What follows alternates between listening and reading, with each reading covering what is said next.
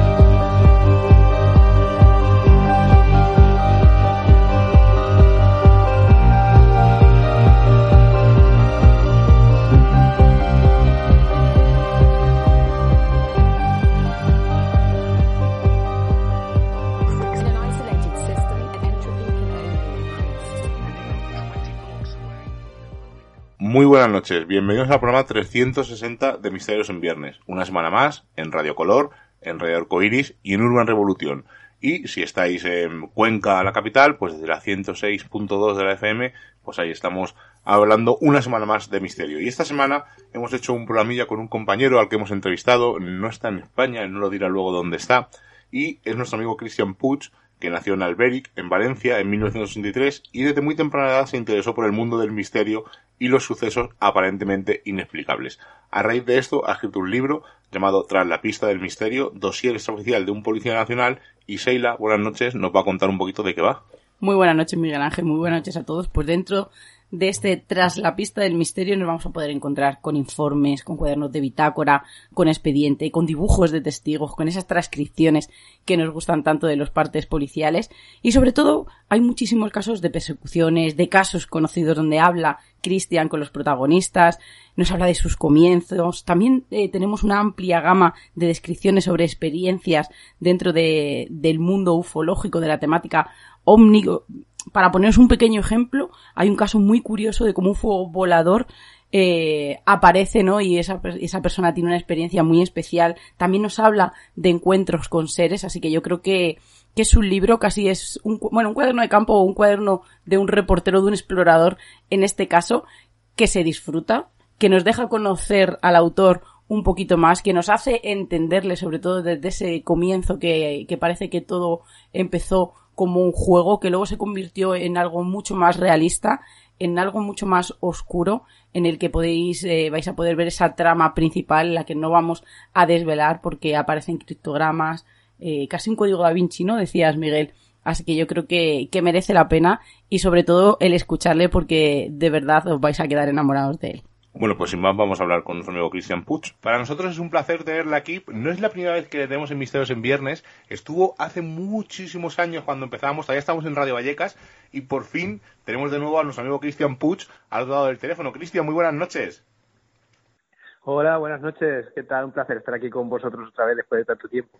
Sí, porque la última vez que estuviste aquí con nosotros fue cuando saliste en Televisión Española, en el reportaje ese que hacían, eh, no me acuerdo del programa, eh, Comando, Comando Actualidad, Actualidad. si no recuerdo mal, y estuviste hablando de los billares, o sea que hace mucho tiempo que no, que no hablamos, aunque salimos hablando de ti, porque tenemos amigos comunes y te hemos visto en algunas comidas de las que hablaremos ahora en el, en el programa, pero sabemos de ti y nos alegra muchísimo que hayas tenido esta primera criatura, como nos gusta decir a nosotros, tras la pista del misterio, dossier extraoficial de un policía nacional, editado por Luciérnaga, ha salido esta misma semana y además es un libro que se lee fácilmente, que nosotros ya lo hemos devorado, es un libro muy entretenido y sobre ello vamos a hablar. Cristian, lo primero que te tenemos que preguntar, ¿cómo surge la idea de plasmar tus vivencias en un libro? Pues la verdad que, a ver, ¿quién no ha querido escribir un libro alguna vez en la vida? Pero bueno, eso siempre es un sueño remoto, hasta que un día, pues David Cuevas, eh, pues ya sabéis cómo es David Cuevas, que se le mete algo en la cabeza y no para hasta que no lo consigue. Y empezó, pues poco a poco, meterme la idea, la idea, hasta que consiguió que me sentara y me pusiera a escribir sobre, pues un poco sobre lo que me había pasado estos últimos años mientras iba tras la pista del misterio, porque es verdad que, bueno, yo tenía mi archivador lleno de mis propias investigaciones, porque esto siempre lo he hecho por mí, ¿no? Por mi propia inquietud personal con, con el misterio, es, es mi pasión. Y la verdad que el anonimato me venía muy bien, con no andar dando un poco la nota en mi trabajo y que y no tener problemas, pero bueno, al final David Cuevas me convenció, eh, pues, y eso, eh, el confinamiento me ayudó, tengo que reconocerlo, porque uno que iba a hacer, ¿no? Me confinado en su casa, pues escribir un libro, venga. Y nada, eh, y surgió esta criatura, como la llamas, mi primer libro de que estoy orgulloso, no sé si, ya no sé si porque me ha salido bien o mal, ¿eh? porque eso no lo sabremos hasta que no veamos el resultado de la gente, realmente si gusta, pero el mero hecho de, de, ¿no? de haber escrito el libro, pues uno ya se siente orgulloso, ¿no? ¿Cómo no? Claro, nosotros te entendemos perfectamente porque nuestro primer libro también fue un poco así a bola pluma, eh, de repente una conversación extraña, surgió la idea y claro, nosotros éramos, pues como tú dices, ¿no? Somos personas anónimas que tenemos una, tenemos una de radio, pero es una afición a fin de cuentas y contar tus vivencias en un libro para que la gente lo lea, pues oye, es uno de esos sueños que se cumplen y además que alguien se pregunte, oye, ¿este señor quién es? y tal, luego indague, o sea, es, eh, te entendemos perfectamente, ¿verdad, Seila? Además, es una de las cosas que yo primeramente me vi reflejada nada más empezar el libro de Tras la pista del misterio y era esa duda que, que le asalta en este caso a Cristian, ¿estará, ¿será bueno hacerlo o no? Y hay algo que me llamó poderosamente la atención. ¿Por qué hablas de miedo, Cristian? Cuando nos hablas de que quizá llegara un momento o que llegue un momento en el que te cortarán las alas. Pues, pues mira, verás, me alegro que, que preguntes eso porque yo siempre he sido el primer cobarde de algo que han dado criticando toda la vida. Y es que y es que siempre digo, ¿por qué la gente no cuenta estas cosas cuando le pasan ciertas cosas, no? Porque no se abre más, esto es un tema tabú, eh, la gente, los pilotos, ya sabes, ¿no? Cuando alguien cuando tiene un, un prestigio pro, profesional, pues no, no quiere hablar de estas cosas. Yo siempre lo he criticado y me di cuenta que yo tenía el mismo miedo ese mismo miedo de decir, siendo policía, ¿cómo voy a salir yo a, un poco a la luz, no? Porque siempre parece que representes la institución. En verdad no es así. Yo no represento a la policía, pero el hecho de ser policía, cuando hace un policía algo, ya sabéis, ¿no? Parece que lo, lo hagan todos los policías.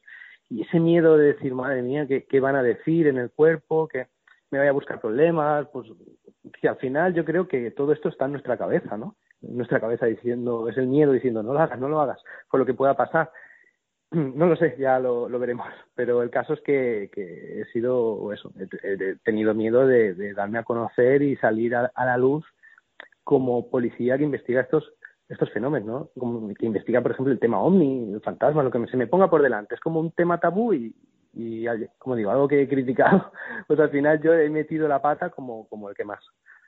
Además, en este libro, Cristian, nos dejas conocerte un poco más, porque aparte de esas investigaciones, de esos seguimientos que has hecho, incluso de casos muy conocidos, también es verdad que nos dejas eh, dejarte, te, te, has presentado, ¿no? Para la gente que no te conociera, te has presentado de alguna manera, eh, cómo comenzaste, eh, cómo ha sido ese crecimiento, cuáles han sido tus tus esperanzas incluso incluso algunas veces no eh, esos sentimientos de no saber muy bien si uno lo está haciendo bien o mal o, o, de decepción en algunos casos cuando llegas a un sitio y realmente te encuentras con algo que no esperabas. Pero cómo pasa un niño de cazar esos monstruos a ser el investigador que eres a día de hoy centrado sobre todo en el fenómeno ovni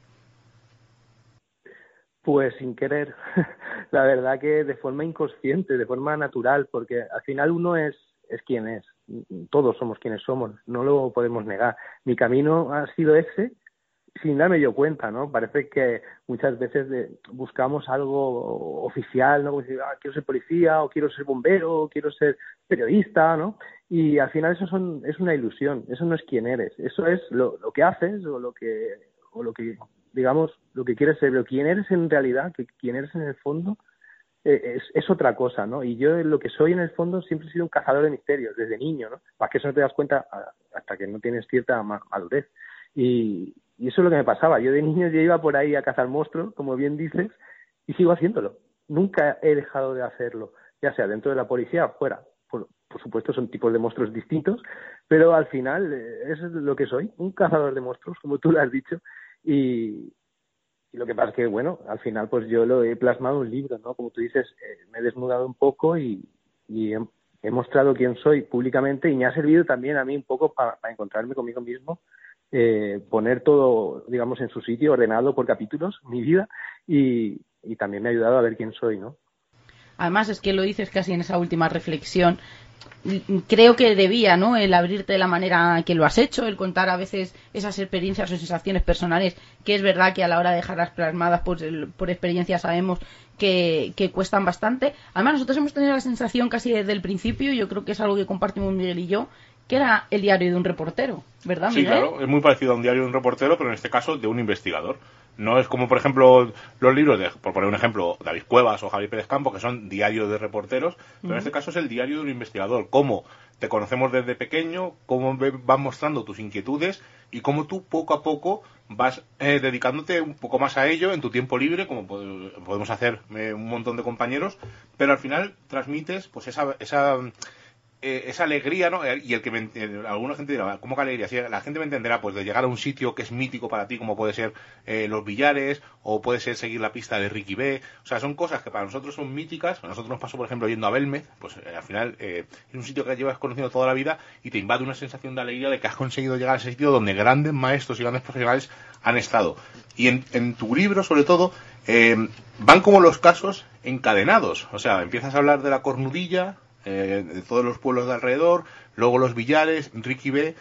¿Qué significó para ti la cornudilla? Bueno, eh, la cornudilla, como me pasa mucho, en muchos casos, ¿no? Cuando uno va a un sitio, eh, también se decepciona, ¿no? Porque parece que lees cosas en internet eh, y, y, vas pues buscando el misterio y el misterio te da una patada cuando llegas de primera y, y, y, es lo que me pasó, ¿no? Cuando llegué a localizar a incluso una mujer, ¿no? Que vivía, que, que vivió en la, en la conurilla y yo preguntándole sobre, sobre la, el arrastre de cadenas de, de las casas encantadas todo lo que se encontraba en la época. Y al principio pues te decepcionas porque te dice una mujer de lo más normal, te dice allí no pasó nada y todo esto es exagerado. Y es posible, ¿no? Que, porque en Internet, ya sabes, nosotros mismos magnificamos las cosas y el misterio muchas veces es más sutil. Entonces, de primera, en la conudilla me fui un poco decepcionado, pero como pasa muchas veces en el misterio, el misterio, como digo, es más sutil y a través de sincronicidades te va guiando. Y yo siempre me he sentido que había un, una estrella que me, me, iba guiando en el misterio, ¿no?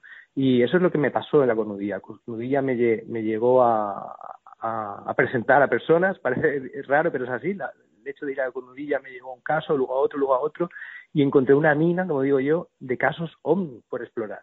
Y eso fue gracias a la cornudilla. O sea que lo que yo en un primer momento pensé, que allí no había nada, que no pasaba nada. Resulta que el misterio, la magia de ese lugar sí que me impregnó, me, invadió, pero de forma bien distinta a lo que yo me imaginaba, que es lo que pasa. Uno va con expectativas y al final pues la realidad es otra cosa. Y la realidad siempre es mucho mejor que lo que, que lo que nos esperamos. Simplemente hay que ir con la, con la mentalidad abierta. No quiero hacer mucho spoiler del libro para que la gente lo lea, pero la conudilla es un sitio mágico, estoy convencido de ello, donde sí que han pasado cosas, por supuesto, no a todo el mundo, que eso sería, sería real, pero sí que es un sitio muy, muy, muy mágico que invito a, todo el que, le gusten estos temas a, a, visitar.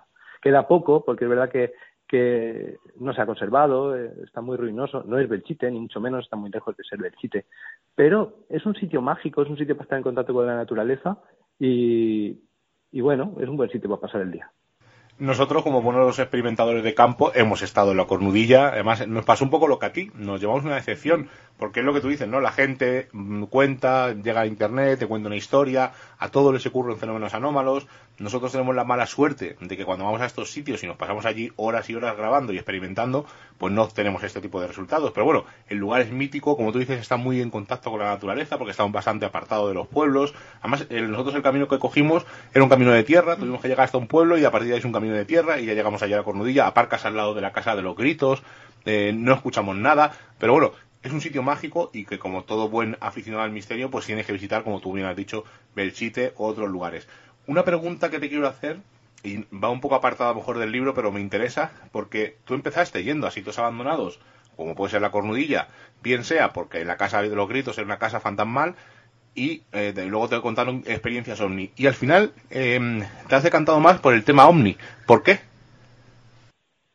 Pues yo creo que porque yo creo que es por mi profesión, ¿no? En cierta manera porque eh, el puedo utilizar un método más eficaz a la hora de investigar que simplemente tema a lo mejor más a ver, yo investigo todo, ¿eh? decir que a mí me, apasiona todo, pero lo que es investigar, o lo que yo llamo investigación, no lo puedo hacer, por ejemplo, con, casos, con casas encantadas y cosas así, sí, puedo buscar testimonios, pero el método de investigación que se utiliza en el mundo del misterio, que es poner una grabadora y grabar psicofonías, eso no, lo primero, ni somos científicos, ni es un método, ni siquiera. Entonces, es más difícil a la hora de investigar. este tema me apasiona, ya sea incluso espiritismo, Ouija, he hecho de todo, porque he hecho de todo, a mí todo lo que, sea misterio me apasiona. Lo que ocurre es que no me puedo considerar un investigador de eso, sino más bien un experimentador, quizá.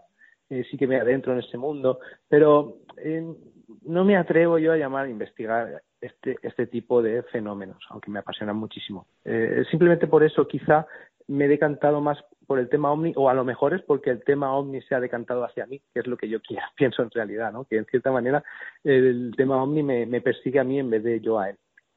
Es curioso porque nosotros es al revés. Entonces, nos llama mucho la atención que haya más eh, nosotros no nos consideramos investigadores, nos pasa como a ti, somos experimentadores, intentamos hacerlo científicamente es imposible porque no somos científicos, es que eh, es de perogrullo, pero lo intentas hacer con el mayor sentido común, con lo, dentro de tus capacidades, pues intentando captar todos y haces una psicofonía o intentas grabar una psicofonía pues con una cámara de vídeo para poder comparar, o sea, intentas hacerlo de la manera más meticulosa posible. Y curiosamente a nosotros los casos ovni casi no nos llegan, ¿verdad, Seila? Nos llegan más casos de fantasmas, de apariciones, a lo mejor también es porque nos, nos interesa a lo mejor más ese tema que el otro, pero casi el 90, bueno, no voy a decir el 90, pero el 75% de la gente que se dedica, ya sea profesional o, o de manera amateur al mundo del misterio, se decanta más por el tema OVNI. Es algo curioso que hemos hablado muchas veces con algunos compañeros, ¿verdad, Seila? Sí, pero bueno, también es verdad porque nuestro perfil, pues en este caso, se decanta mucho más por este tipo de, de anomalías. Pero es verdad que a mí me sorprendió mucho y, y, no es porque esta noche estéis con nosotros, porque en el programa que entrevistamos a David lo dije, que uno de los casos que más me llamó la atención de su libro de Los en Rostro fue pues esa, ese caso, ¿no? En el que tú eres el protagonista, que cuentas una historia bastante curiosa. Yo creo que a todos nos puso un poco los pelos de punta, sobre todo en esa relación con la Ouija. Y antes, mira, te he hecho la pregunta, Miguel, y yo te iba a hacer una muy similar, porque debido, evidentemente, a tu profesión, siempre, siempre te la he querido hacer, ¿no? Y no hemos tenido la oportunidad de estar cara a cara. Porque yo digo, por ejemplo, bueno, vamos a poner un caso en el que Cristian se lo encuentra, por ejemplo, en el caso de Vallecas. Si fuera la actualidad, ¿tú hubieras, por ejemplo, actuado de una manera diferente ante esas evidencias, como por ejemplo recogido de muestras, los testimonios? No sé si es por conocimiento más o menos de, del mundo de las anomalías, también de tu profesión, ¿hubieras actuado de una manera diferente a cómo se actuó aquella noche en esa casa?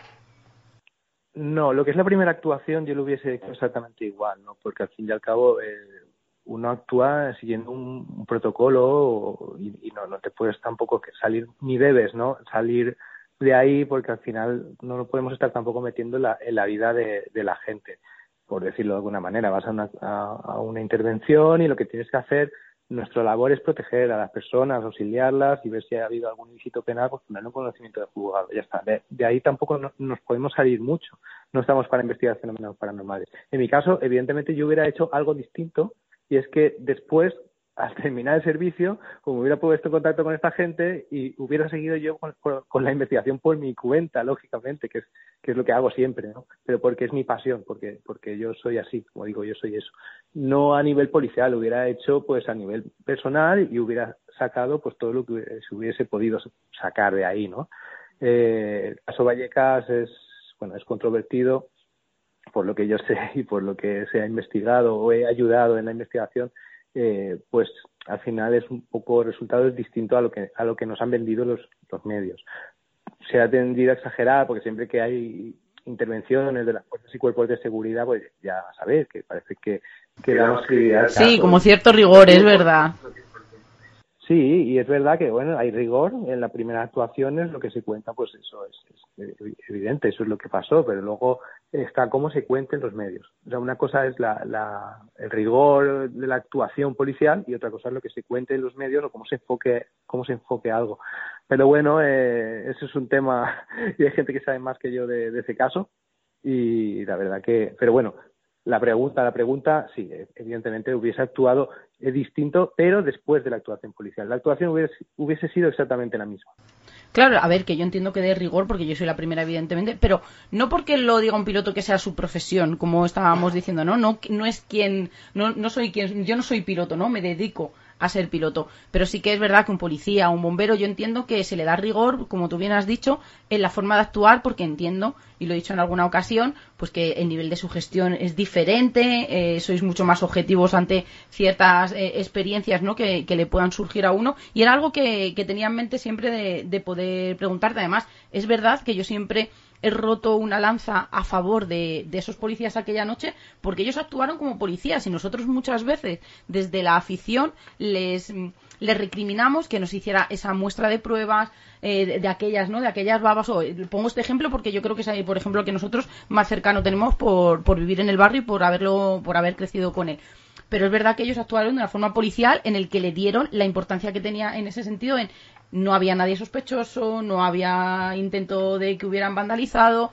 intentaron tranquilizar a la familia. Además, yo creo que Negri en este caso lo había dicho muchas veces, pues que él hizo un, no había mucho más allá, o él no entendía anomalías o algo paranormal eh, en aquella casa, pero era algo que, que, tenía en el tintero. Y hay algo que también es verdad que, que se habla mucho y parece que, que entraríamos en el juego de la conspiración, pero yo te quería preguntar, Cristian, ¿a día de hoy todavía sigue habiendo miedo, silencio, por desconocimiento, por desidia, por no llegar a ningún lado. Pero yo creo que, que, pones un ejemplo muy claro cuando hablas del incidente ocurrido en la base de Aitana, que donde te encontraste con esas dos versiones, una oficial y la otra la extraoficial, donde no se dejó redactar la verdad de lo que había ocurrido. ¿Qué es lo que pasa en la actualidad? Pues pasa lo mismo. Es, el ejemplo que te, que te contaba yo a la hora de hacer un libro. Fíjate que es algo personal, que ya no estoy hablando a la hora de escribir un informe público, digamos, para mis superiores. No, estoy hablando de hacer un libro y de, del ministerio y fíjate que me lo he pensado muchísimo, ¿eh? Muchísimo, muchísimo. No quería ni hacerlo. Pues imaginaros, o sea, que, y me pasa a mí, ¿eh? Que es mi pasión, que esto es mi vida. Imaginaros una persona que normal y corriente, que tiene su trabajo, que su aspiración es ascender o, o, simplemente tener un cierto estatus o o rigor a la hora de hablar y, que no le tomen por loco, ni por tonto, ni por nada. Pues imaginaros o sea, ya sin contar que algo se, se trate de ocultar, ¿no? Imaginaos un, un, caso normal, que nadie esté ocultando nada y que te, y te encuentras con algo que te han dicho que es imposible, que eso no puede suceder y, que no tiene explicación. Y tienes que redactarlo en un informe. Claro, ya te asaltan las dudas. ¿Y cómo abordamos esto? ¿Cómo lo ponemos? ¿Lo ponemos? ¿No lo ponemos? ¿Nos callamos? ¿Hacemos como que no ha pasado nada y aquí no pasó nada? ¿Cuántos casos habrá sucedido esto, no? Pues ya si encima eh, una vez te asaltan estas dudas, llamas a tus superiores o llamas para preguntar, oye, mira, nos ha pasado esto, como fue el caso de Aitana, que llamaron a Torrejón antes de hacer el informe y preguntan, oye, ¿cómo abordamos esto? Hemos visto esto, nos ha pasado esto. Y bueno, no es necesario, no mandéis nada si no queréis, ya sabemos que, está, lo que, que eso pasa mucho, eh, tal. El, el, propio capitán le decía al brigada, bueno, no, no, esto no lo pongas, eh, pon simplemente lo mínimo, como que acudió un incidente por, por curar, curarnos en salud, por si luego pasa algo, y, y pero no, no pongas lo delante de luz, no pongas, vamos, una serie de cosas. Entonces, ellos mismos se autocensuran, pero es que encima cuando llaman a, a Torrejón les dicen, no, no, no os hace falta que nos mandéis nada.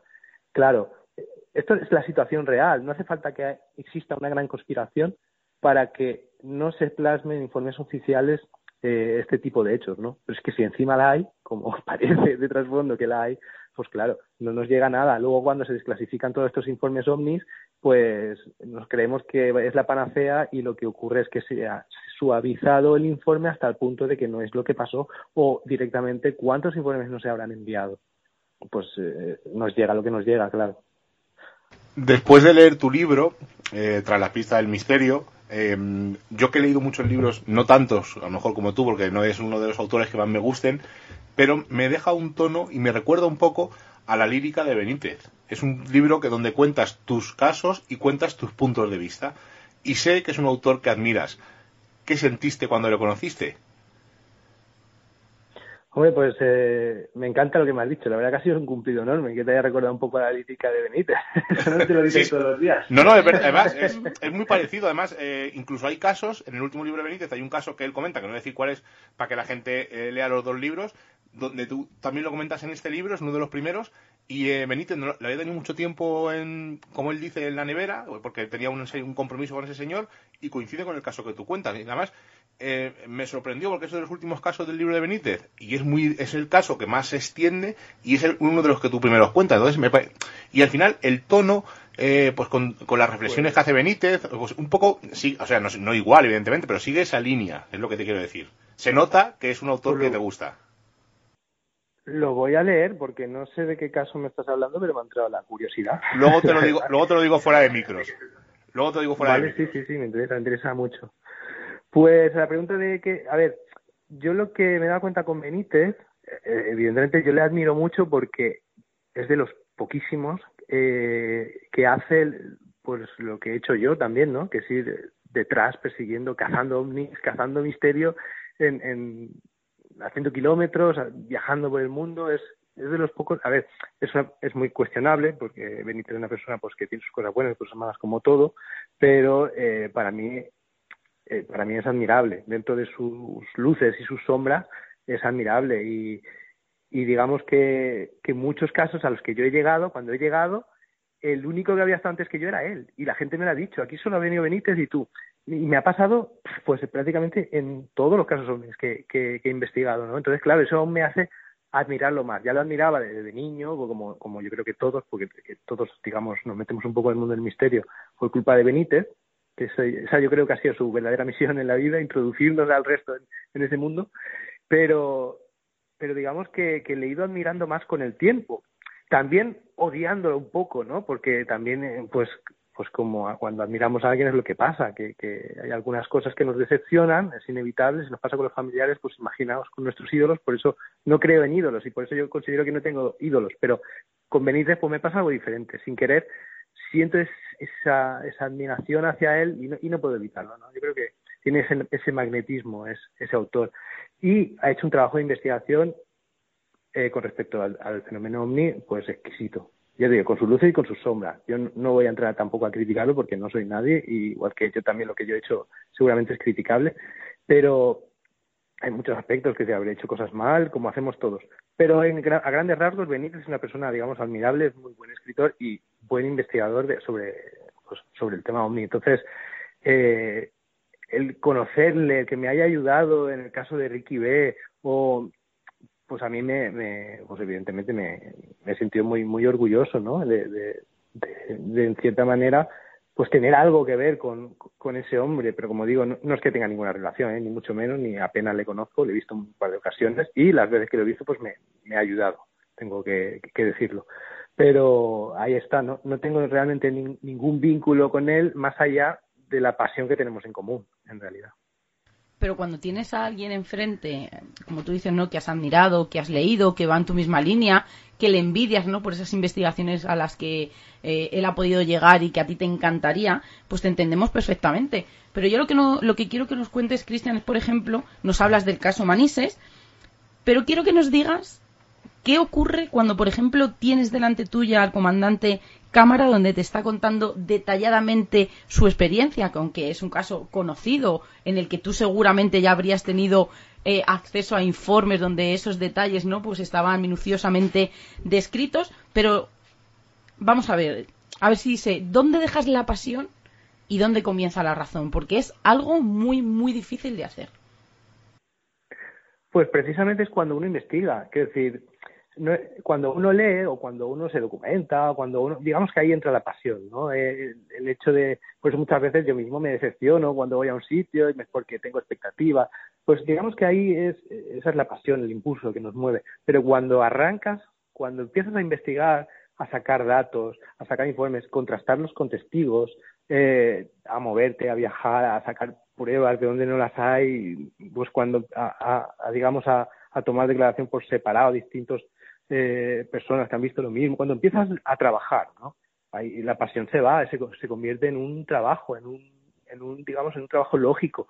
Eh, es, es cuando empiezas a buscar la verdad, porque lo que hago yo no es perseguir eh, fantasmas, por decirlo así, ¿no? Eso, eso es lo que me gustaría. Pero lo que yo hago es buscar la verdad, es, es tratar de comprobar un hecho, de, de buscar que hay de verdad que no separa el grano de la paja, eh, tratar de resolver un caso, ya sea fraudulento o no. Entonces, cuando te pones a trabajar un poco se te va, se te va todo eso, porque, como digo, es, trabajo y ese trabajo te pone los pies en el suelo.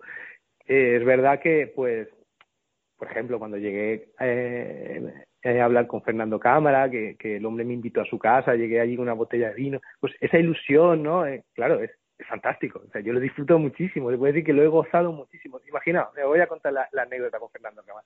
Llego allí, me pierdo, porque el GPS, cuando para ir a su casa, no sé qué pasa, que te hace dar vueltas como un tonto. Le llamo cinco o seis veces. Este hombre que no me conocía ni nada, pensaría, este es tonto.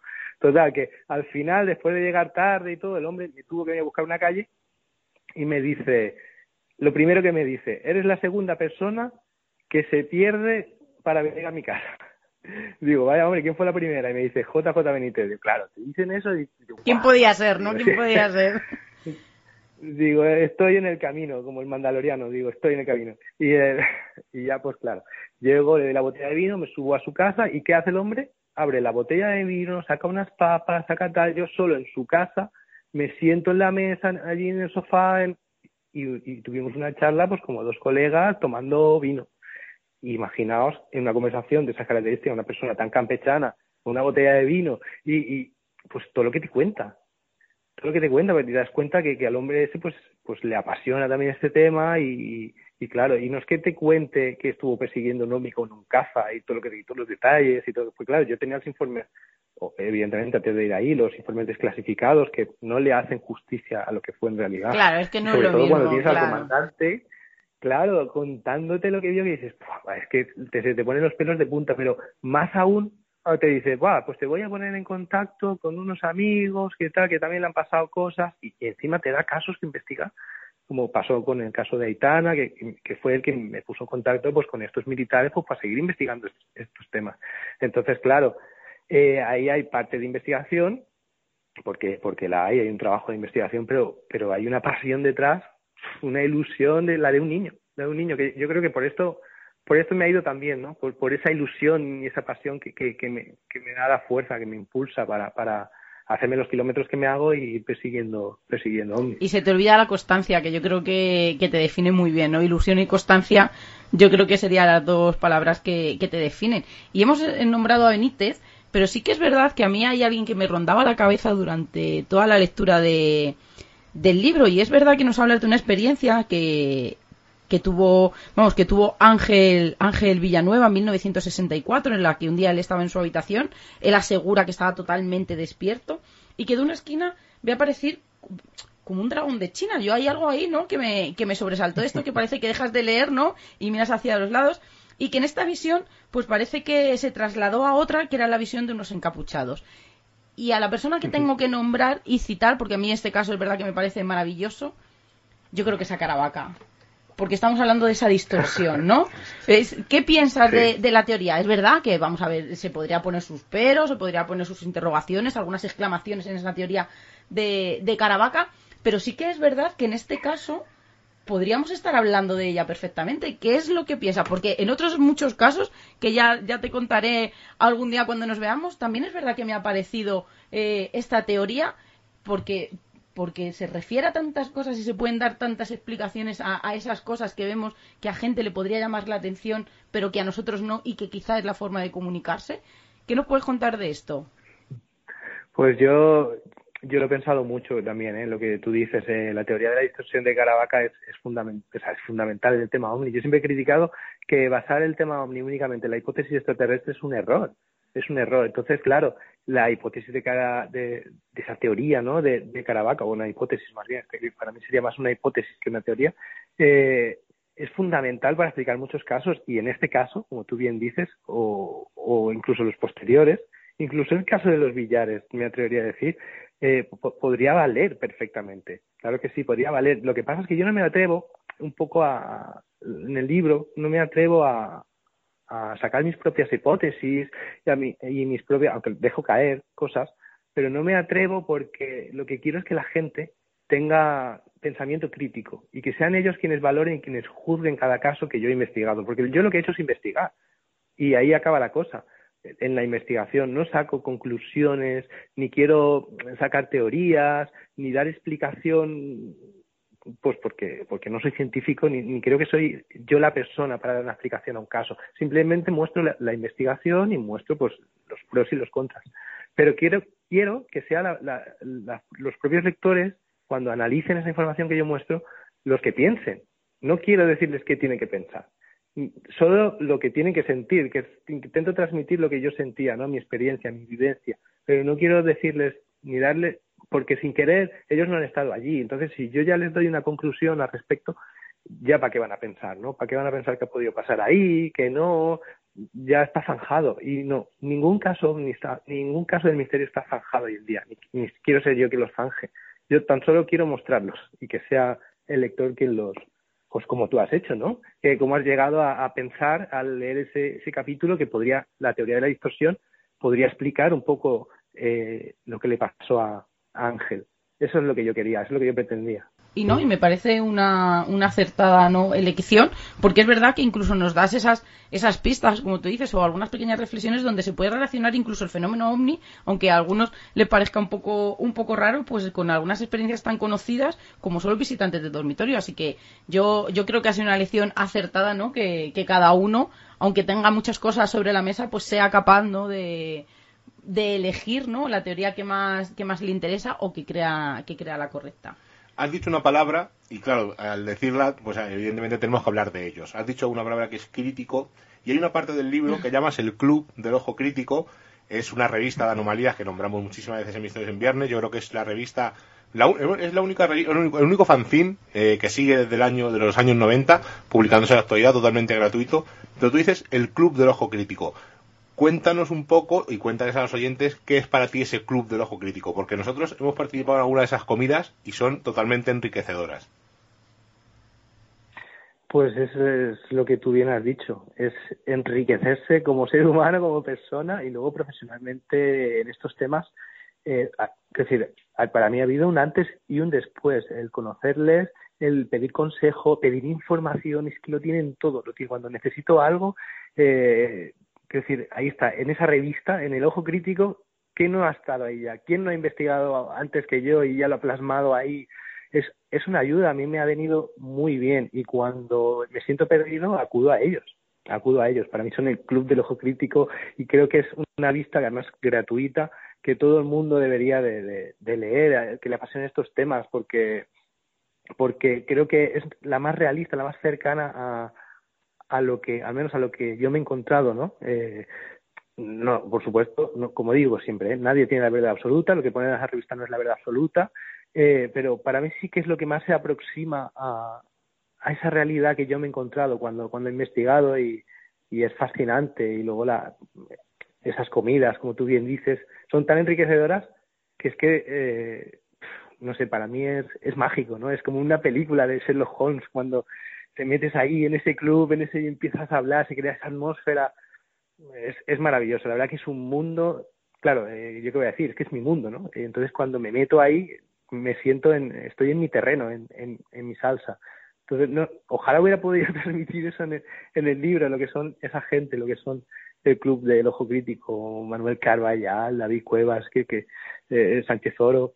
La verdad que es que son gente, Moyano, pff, bueno, es que no, no, no pararía ¿no? De, de, decir nombre. Lo recomiendo a todo el mundo, sí, por favor, que, entren en, en se descarguen el, el, ojo crítico, que es que es totalmente gratuito y no cuesta nada y es que está toda la información de, de todos los casos de, del misterio que uno además información de gente que ha investigado no es que ah, voy a hacer un reportaje de no no no no son auténticas investigaciones entonces eh, no hay mucho de eso no abunda eh, entonces está bien que, que, que todavía quede gente como Manuel Carballal que impulse que impulse a, gente gente como a mí no que nos apasiona el tema y que, que colaboradores pues como yo que, que, quieren aportar ahí sus sus vivencias y sus investigaciones la verdad que, que es fenomenal. No solo también tengo que hablar de, de Moisés Garrido que también que, que o Claudia que, que son también gente maravillosa que tiene una biblioteca en su casa una, una vamos donde está todo. O sea,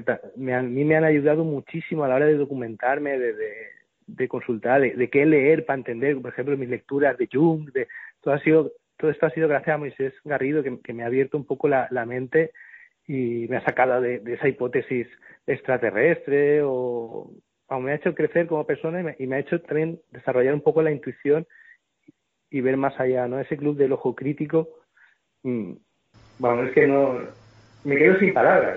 es verdad, no, pero te entendemos perfectamente porque es verdad que de algún modo u otro por ejemplo, en nuestro caso, pues han sido un poco nuestros instructores, los que nos han puesto en el camino en el que a lo mejor sí que teníamos claros los objetivos, pero no sabíamos muy bien eh, de qué forma o en qué lado trabajarlo. Eh, son los que muchas veces nos han dado ese pequeño empujón a, pues, a crear proyectos, a, no tener miedo, como tú decías, a que esa duda no esté permanente y además te hacen pensar mucho, porque por ejemplo que yo también hemos tenido la oportunidad de estar en algunas de esas comidas, uno de los suyos te hace daño, te hace daño en el sentido en el que tú te vienes el camino para atrás diciendo, pero ¿por qué dice que no? Y entonces a partir de ahí se te abre todo un mundo de posibilidades y estás deseando que llegue la siguiente vez en verlos para decirle, bueno, pero a lo mejor el no que tú decías no es tan no y a lo mejor es un quizá. Yo creo que, que para nosotros en este sentido, lo, lo, digo, ¿no? Son nuestros pequeños instructores, han sido nuestros pequeños oráculos en los que siempre, como tú dices, ¿no? Cuando tienes una duda, cuando no sabes muy bien si estás en lo acertado, pues acudes a ellos y yo creo que, que es algo maravilloso, ¿no? Poder contar con amigos como, como ellos. Yo le pondría, el único pero que le pondría a este club del ojo crítico es que no saquen la revista en papel para que la pueda comprar todo el mundo. Eh, o sea, a ver si me explico. O hacer una especie de, club, como tú has dicho, oye, pagar X, una cosa al año para que cada uno tenga su revista, o incluso sacar eh, los números antiguos en una versión eh, para que la tengan. O sea, ya que estamos soñando. ¿Cómo te estoy oyendo Carvallal, le estoy, o sea, le estoy leyendo los subtítulos ahora, mismo como si fueran bocadillos de cómic, ¿eh? Pero me, encantaría, eh, porque sabemos todos los, los, que hemos escrito en el Ojo Crítico, sabemos que Manuel te manda un ejemplar en papel para que lo tengas de recuerdo y el resto se puede descargar pero mm, a mí María eh, eh, lo compraría asiduamente. O sea, si alguna vez cada seis meses, yo pagaría. Es una, pena que no tenga el reconocimiento. Y que hubiera más gente, claro. Y, y, yo creo que habría más gente que si hiciera una especie, como tú has dicho, de club o un Berkami para sacarla en papel. Oye, sería una cosa interesante. Yo mismo Manuel nos está escuchando y, apunta y le echamos una manilla. Yo creo que va a ser un no de los suyos, de, eso, de esos rotundos, además. ¿eh? Yo creo que ahí lo tenemos. Yo le he comentado lo mismo y, y me ha dicho que no a, todo esto que estamos hablando, pero ojalá, ¿eh? Ojalá. Ojalá, ojalá. Igual, que esto debería de impulsarse más, de, de, llegar a, más gente, porque... Pero bueno, mucha, a lo mejor por eso es tan bueno, ¿no? Que es lo que dice él. Por eso es tan bueno, porque es más exclusivo. Es, y que al final, como él dice, ¿no? Hago lo que quiero, saco lo que quiero, sin censura, que seguramente que si lo hiciera de alguna otra manera, pues algo de, algo, ¿no? De, de impedimento o algo, con algún muro se encontraría. Cristian, no quiero que pienses, has dicho esto, nos han leído el libro, porque la trama principal de, en la que casi novelesca, vamos a decir, de alguna manera, no la están nombrando y es que no queremos destripar nada de lo que es la trama, de tu vivencia, de ese balleno alegre particular que vosotros os creasteis, ¿no? En, en, aquel restaurante, en aquel bar, incluso en algunos momentos dices, ¿no? Que comiendo algún helado donde os reuníais para, para hablar de misterio y sobre todo de esos casos eh, de ufología que tanto, que tanto ¿no? os apasionaba. Así que no vamos a destripar nada, no vamos a hablar de ese criptograma, no vamos a hablar de esa relación con, con Lewis Carroll, de esos viajes apasionantes. Pero yo eh, sé que el escribir engancha, como nos dijeron al principio, y espero que este sea tu primer libro. Y a mí me encantaría. De muchos. De muchos. me encantaría que hicieras solo uno. Eh, de ese viaje a Tassili que hiciste con nuestro explorador favorito, con Diego Cortijo, donde te encontraste con esos frescos, con esas pinturas que incluso llegasteis a hacer, pues, como una catalogación. Eh, como hablas, ¿no? Me encontré con un pequeño Egipto, con una dama blanca, con la visita de un pájaro como significado de bendición. Hay tanto ahí que se me ha hecho tan, tan corto el sentir, eh, sentirte, ¿no? En, en, ese momento ante, ante el gran dios marciano. Pero sobre todo hay algo que me llamó mucho la atención. Ya te digo que me tiraría horas hablando contigo, vamos, hablando, ¿no? Que me contaras eh, largo y tendido sobre ese viaje, pero encontraste algo, una similitud con el caso de los pillares. Eh, eh, me encontré, bueno. Pero ¿cómo puede ser si estabas en Tassili? es que el caso de los billares es muy caso de los billares. El caso de los billares, no sé, a mí me ha, lo llevo dentro, ¿eh? Lo llevo dentro y... Claro, pero déjame, perdóname que te corte, porque habrá gente que nos esté escuchando y nos esté diciendo, pero vamos a ver si está súper demostrado o casi la balanza se inclina a que fue todo mentira. ¿Qué pasa aquí? Pues que, como en todos lados, hay parte de, mentira, de, se falsean ciertas cosas ma- mantener un caso en el tiempo, se corrompe, es lógico, es normal. eh, Somos, la gente, pues mira, somos humanos y al final lo que tocamos lo corrompemos.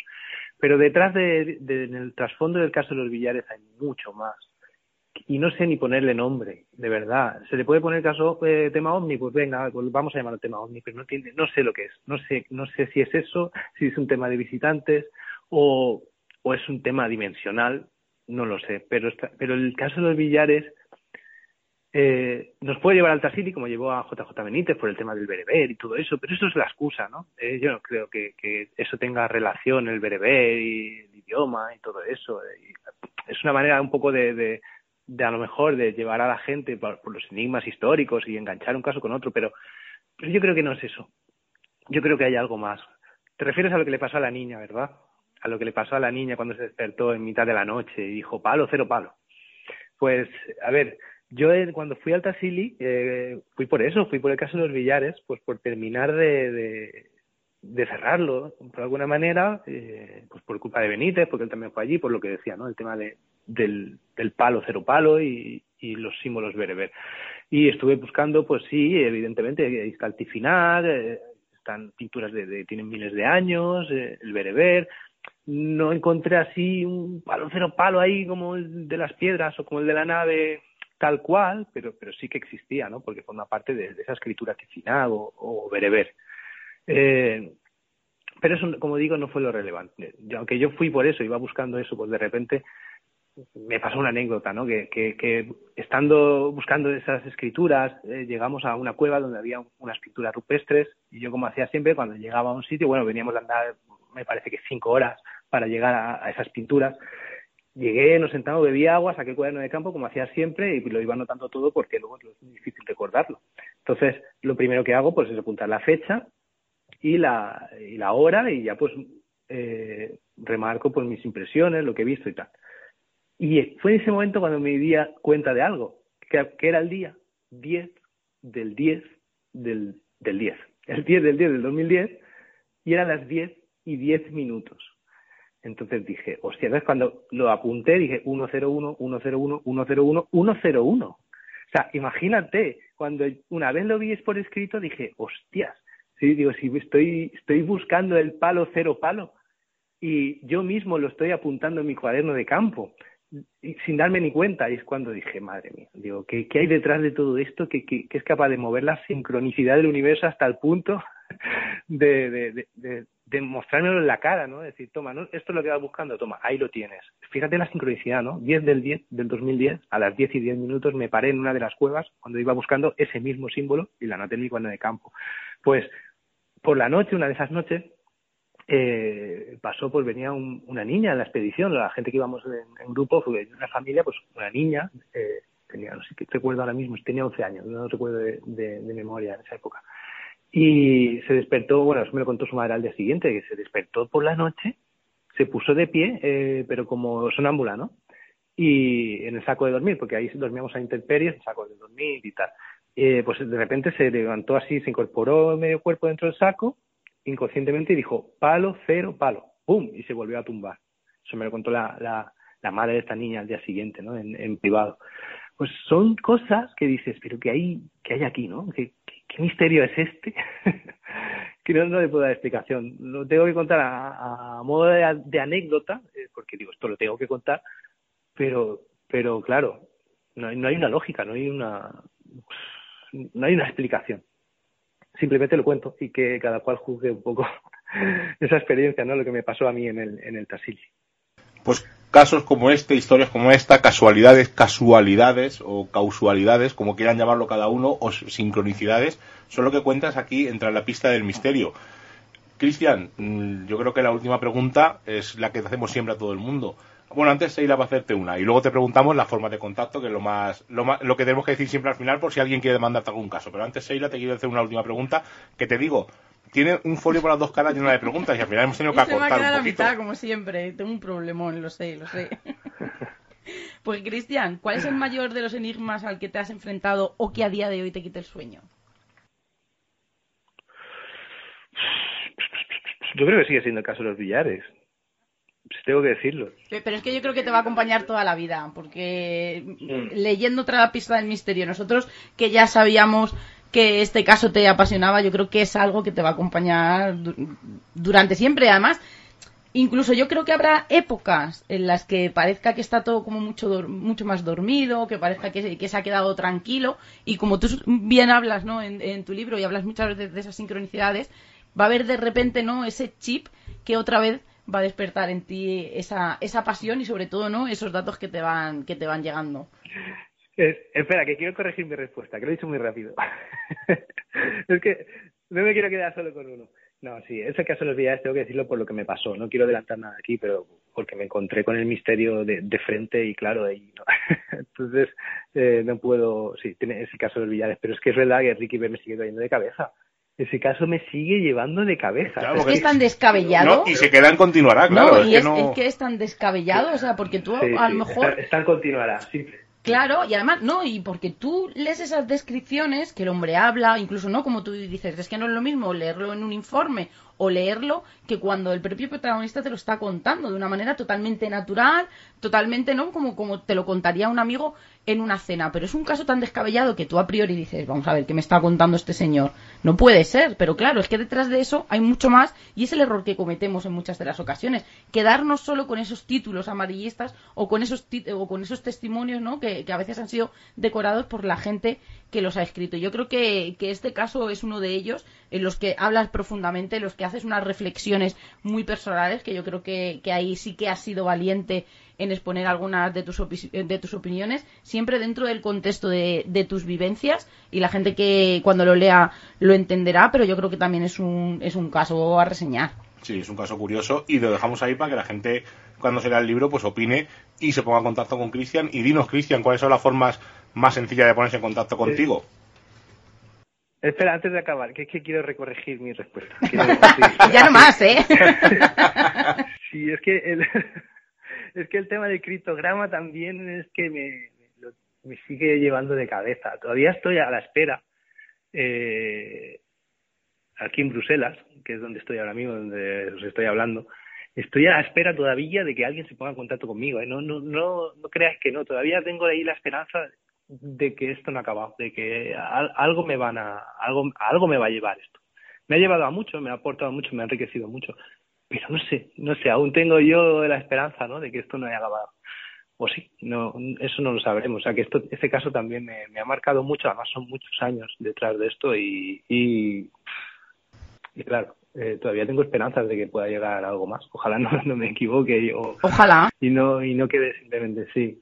ojalá. Que, que no sé. eh, vaya preguntita que. Pero voy a dejarlo ahí porque si no voy, voy a seguir. Recordemos los billares, Ricky B y el, el criptograma, que el que lea el libro sabrá de lo que está hablando. Efectivamente. Y, y es un poco así como el código da Vinci. Yo pensé un poco así en tipo esos criptogramas tipo el código da Vinci y es una cosa muy muy curiosa. Y ahora sí, Cristian, si alguien quiere ponerse en contacto contigo para mandarte un caso o para darte una- un comentario del libro o cualquier otra cosa, ¿cuál es la forma más sencilla? A ver, que yo soy malísimo para esto. Eh, o al correo electrónico, eh, que es chris.puch.sanz arroba gmail.com si alguien es capaz de, escribir mi, mi apellido podrá enviarme un correo si no será complicado. Eh, luego no sé eh, Facebook eh, simplemente en Facebook eh, estoy Cristian Puch y, y- o lo no sé si habrá más Cristian Puch en Facebook seguramente así que no soy por eso digo soy malísimo para esto. En Twitter también estoy como Cristian Puch no, eso no sé. Tengo Instagram. No será muy difícil de, de encontrarme. Estoy en, en todas las redes sociales, hasta en TikTok. No las, no es que las use mucho porque soy malísimo, o es que ya voy teniendo ya cierta edad y cada vez me gustan menos. Pero bueno, estoy ahí, ahí, ahí. Además hay que promocionar el libro y, y- y hay que mantener ahí un poco las redes sociales porque es también escaparate, ¿no? Para llegar a, a la gente. Yo creo que no será muy difícil de, no soy muy difícil de encontrar en redes sociales y, y por cualquiera la gente me puede se puede poner en contacto conmigo y preguntarme lo que sea y, y si tienen algún caso por supuesto. Ya están tardando en, mandármelo para poder ir a, investigar. Así que, que mira aparte por lo que me convenció Cuevas más que por hacer el libro tengo que decir es porque el momento de ser un poquito más visible o de, de escribir un libro eh, era una forma de hacer también que me llegaran más casos, porque para mí es muy difícil andar rascando ahí, andar consiguiendo casos nuevos y es muy difícil, es muy complicado, ¿no? Me lo tengo que currar mucho para llegar a ellos. Pero quizá ahora me lleguen a mí de forma más, más fácil, ¿no? Gracias Estamos a- convencidos de ello. por eso. Sí, porque las redes al final Sí, es un sí. escaparate y mucha gente se pone en contacto contigo. David Pero- nos lo ha dicho muchas veces, claro. incluso a nosotros nos pasa. O sea, cuando hablas sobre un tema o escribes un libro sobre algo, la gente luego te manda un montón de casos o, o cuando vas a una conferencia, a un congreso, Igual. luego la gente se acerca a ti. Sí que es verdad que son, no vamos a decir plataformas, pero sí que es verdad que son algunos de los modos en los que eres capaz ¿no? de recopilar otros casos que, que no, solamente, no solamente a golpe de clic, que como bien dices son muy, muy, muy difíciles de conseguir. Bueno, pues recordemos, tras la pista del misterio, dossier extraoficial de un policía nacional, editado por Luciérnaga en todas las grandes superficies y librerías desde este miércoles pasado. Y Cristian, ha sido un placer tenerte aquí. Esperemos que en un futuro vuelvas a Misterios en Viernes y ha sido de verdad un placer. La próxima espero que sea eh, en uno de esos- clubs del ojo crítico, tomándonos una cervecilla y si no, pues por teléfono seguimos en contacto. Cristian, mil gracias de verdad. A ti, a vosotros, eh, la verdad que es un placer estar con vosotros. Las charlas se hacen muy amenas y estoy deseando que coincidamos eso en un club del ojo crítico porque es que imagínate la conversación interminable, hay, hay que ir con tiempo, hay que igual se junta la comida con la cena, así que igual es lo mismo quedamos para desayunar y ya enganchamos todo el día. así que Sí, sí, no, sé, no sería la primera vez que nos pasa algo de eso, sí. de verdad, espero veros pronto y bueno, contad conmigo para Misterios en Viernes cuando queráis, que es un placer. Eh, tenéis un programa que es la hostia y, y podéis contar conmigo. Pues muchísimas gracias, Cristian. Un abrazo. Venga, igualmente. Bueno, lo habéis escuchado la entrevista, hemos estado hablando, bueno, la entrevista, la charla, más que entrevista. Eh, estamos deseando ver a, a Cristian en persona, a ver si tenemos suerte y en febrero podemos vernos. Eh, una cosa muy curiosa que tenemos que deciros es que tenemos un libro de Tras la pista del misterio eh, que sorteamos entre todos los oyentes, gracias a Editorial Luciérnaga. Vamos a sortear este libro de Christian Puch, Tras la pista del misterio. Y para ello, pues os voy a hacer un poco más de tarea. Tenéis que mandarnos un correo a misteriosenviernes.gmail.com y decirnos en él, eh, como ponernos el asunto o si queréis decirnos algo más, pues ya aprovecháis, con quién comió Christian Puch para hablar del caso de Ricky B. Creo que es una pregunta súper sencilla, pero es necesario haber escuchado el programa para saber de lo que estamos hablando. Así que recordaros un correo a misteriosenviernes.gmail.com y entre todos los correos con la respuesta acertada, pues sortearemos este libro de Tras la pista del misterio. Y la semana pasada, aunque no leeremos los comentarios de iVox, los leeremos la semana que viene, porque como veis, vamos un poquito justo de tiempo, lo que dijimos es que sorteábamos ese juego de mesa de ese posavasos, que al final no hubo nadie hace unos programas que no nos contestó el comentario de iVox, y en esta ocasión hemos hecho el sorteo y le ha tocado a Mónica. Te pondremos una respuesta en el comentario de iVox, ponte en contacto con nosotros, bien sea por privado para tu dirección, para mandarte este pequeño jueguecillo del que nuestro anterior, recordamos que sorteábamos dos, el anterior afortunado fue nuestro amigo Sergio de León, que tiene ese posavasos en su casa. No es un juego grande de mesa, es un juego chiquitito, es una cosa que nos cedieron nuestros amigos de dados colgados, pero no queríamos que se quedara sin dueño. Por lo tanto, Mónica, te hemos mandado un mensaje por iVox, para, eh, te hemos contestado el comentario que nos pusiste, ponte en contacto con nosotros para mandarte el libro. Y sin más, nos marchamos, ¿verdad, Sheila? Un programa un poquito más corto, vamos, corto no, la hora que tenemos límite en Radio Arcoiris y en Urban Revolution, pero eh, lo dejaremos para la semana que viene en los comentarios de que hubo muchos comentarios muy interesantes y ya sabéis que nos gusta contentaros, o, perdón, contestaros de viva voz. Así que sin más, nos marchamos hasta la semana que viene. Seila, buenas noches. Muy buenas noches. Como ya hemos pasado el umbral mágico de la medianoche y nos reclama el misterio, nos ocultamos nuevamente en nuestras guaridas a seguir con nuestra vida mundana. Y la próxima semana nos volveremos a encontrar con nuevos temas del misterio, los cuales no revelaremos en su totalidad, porque recordad, estáis escuchando en Radio Color, en Radio Arcoiris y en Urban Revolución Misterios en Viernes. Hasta la semana que viene.